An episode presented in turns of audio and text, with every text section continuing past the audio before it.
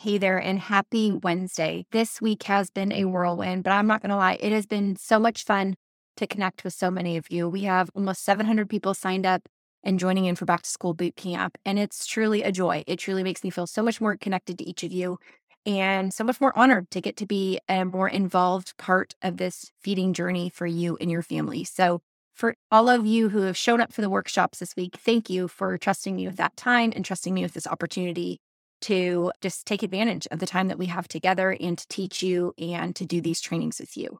Today, next Monday, and next Wednesday, I'm going to share with you little snippets from the back to school boot camp.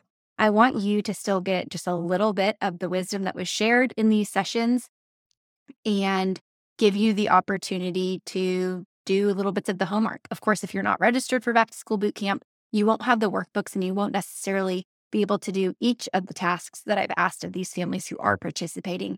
However, I think from each of these little clips that you'll hear in this episode and also in the upcoming episodes, that you're still going to get a lot of perspective as well as some really actionable next steps that you can take, whether you want to do them today. If you do decide today, you can still join us in the back to school boot camp. We have one more workshop left today. If you want to sign up at veggiesandvirtue.com forward slash boot camp.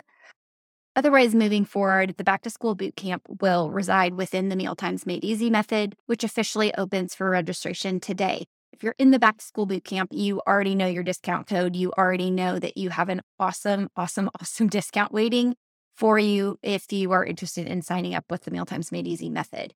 However, this back to school boot camp, as well as so many other resources that I've either offered historically in the past, things like my combination cards or different modules of the Academy that I thought would be really valuable. It's not a duplicate of the Academy program if you're a former Academy member, but there are some modules that I thought would be helpful for families who didn't previously access them within the Academy. So there's some things in my Veggies and Virtue Vault that is just kind of the catch all, the place that I want you to have as many additional resources as I see fit, or additionally, as continue to evolve over time as I hear requests come in, as I hear you guys asking for the things that you want and telling me the things that you need, I will create them. I will add them. It's, and ultimately, I will make sure, as the dietitian who's in your corner, that you have the resources that you need. I truly believe the Mealtimes Made Easy method has everything. I think it's your one stop shop. If you're the person who, which I often have email me saying that you've binged on every blog post I've ever written, or since I've been podcasting, that you listen to every podcast episode that I post, and you see my Instagrams and you want it all in one, you want it seamlessly put together so you know how all these puzzle pieces fit together in a framework that makes it simple and effective for your family to implement. The Mealtimes Made Easy method is that. I've been praying over and processing and pouring into this method for months and months. And I truly feel like it is the foundation and it is the framework that every single family needs. I have run several client profiles through this framework to see does the Mealtimes Made Easy method transform their family in the ways that they're coming to me needing?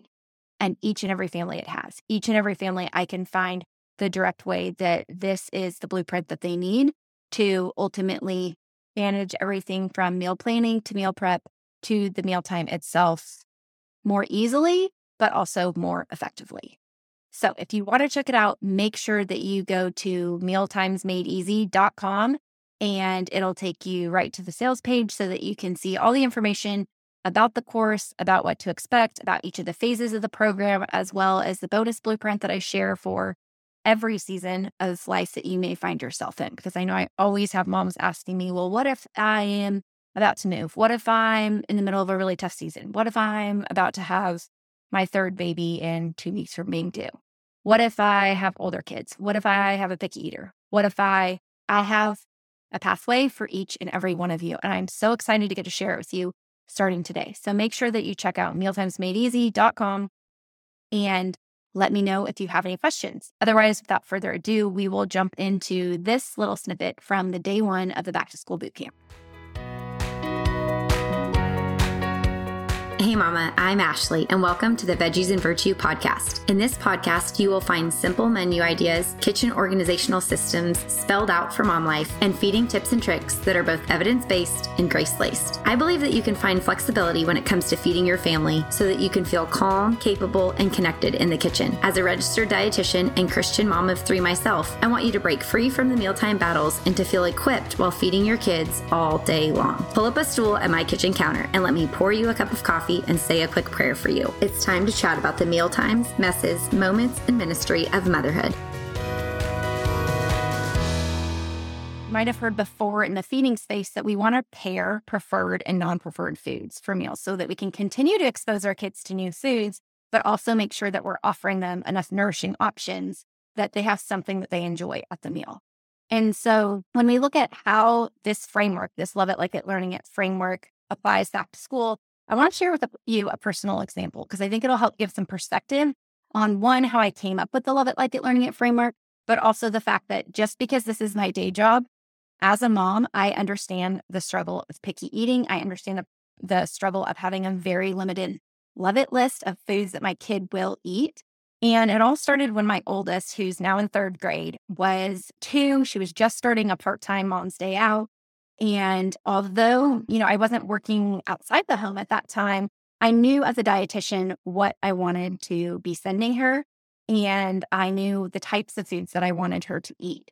But the problem was she was picky. She was really picky. And I don't like to label kids using picky, but I know that if you have a child that might be picky, you know exactly what I'm talking about. So, for ease of explanation, ultimately, she was very picky. And a lot of the foods I wanted her to eat, she wouldn't eat. And a lot of the things that I honestly didn't want to buy and I didn't want her to eat are the foods that she really, really liked. So much so that I remember specifically, and I don't remember each and every one of her teachers, but I could visualize this. Te- I mean, I could probably have my, well, my husband's better artist than me. I could probably have him draw a picture of this teacher exactly because I remember when I got to school to pick my daughter up one day and the teacher said that that she had just given my daughter a whole box of animal cookies at snack because she barely ate any of her lunch and she felt like she, um, she should just let my daughter have at it.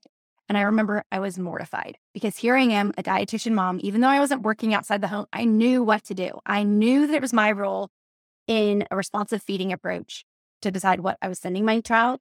And yet here I was sending my child foods that they weren't eating. So much so that the teacher took pity on her and let her just have out a box of animal cookies as snack. Because at that time in that school, this, the snacks were provided by the school. And so I just, I really struggled with that because I was like, I know that it's my job to decide what is being offered, but she's not eating it. And so then it became this aspect of I was sending her with foods that ultimately were all pretty much learning it foods or very low on the preferential scale in terms of what she wanted to eat. So in order to better align my feeding approach, with with one that's a responsive feeding approach and in tune with and responds well and appropriately to my daughter's eating habits I realized I needed to adjust.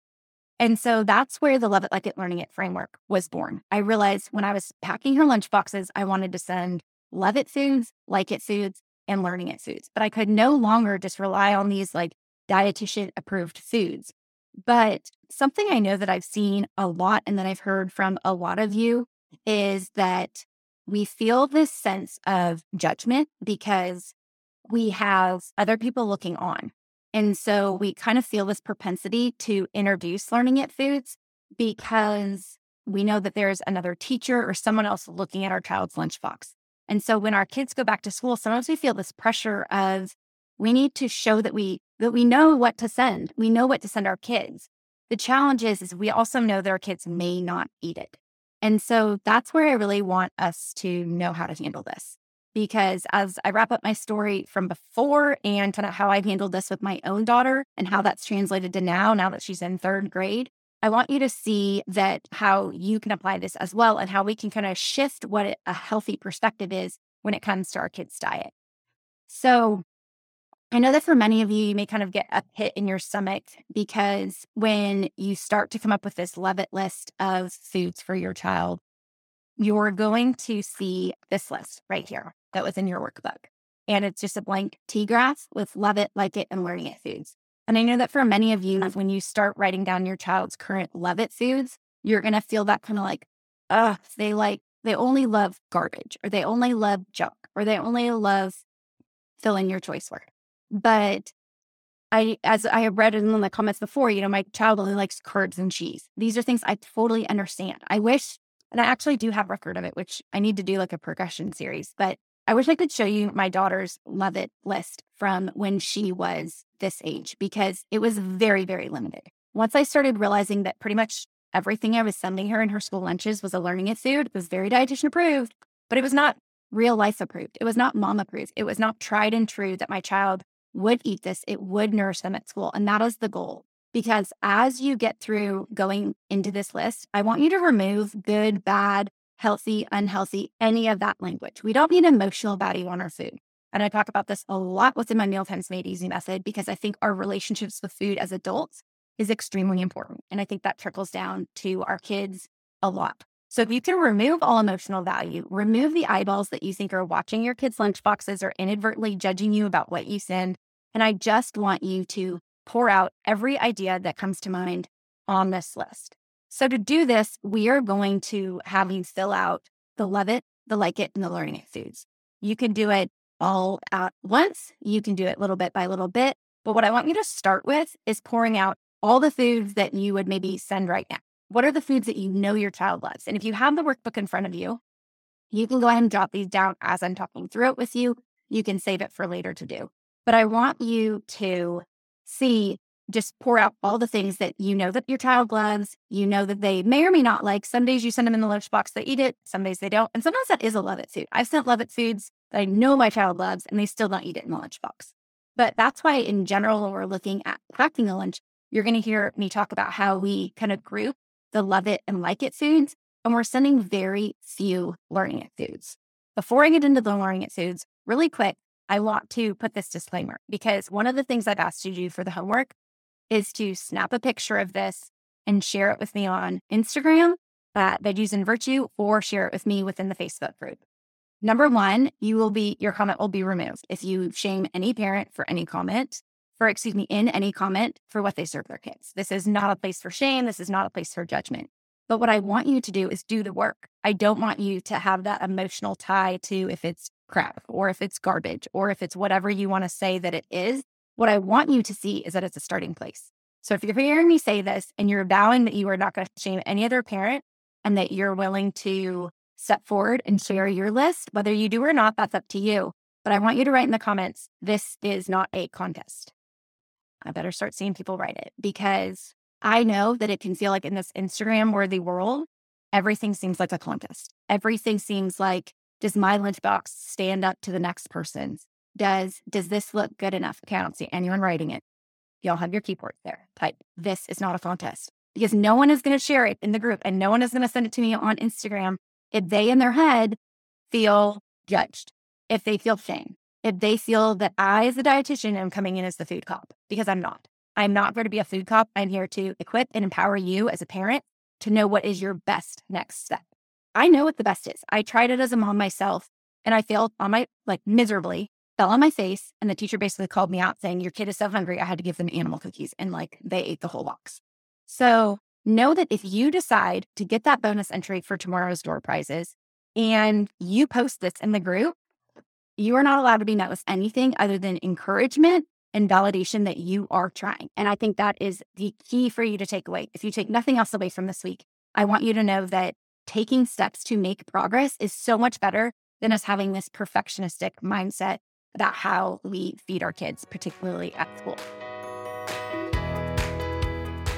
It has been a joy having you on the podcast today. And if you've enjoyed it as well, I have a quick favor to ask do you mind hopping over to Apple Podcasts and leaving me a written review?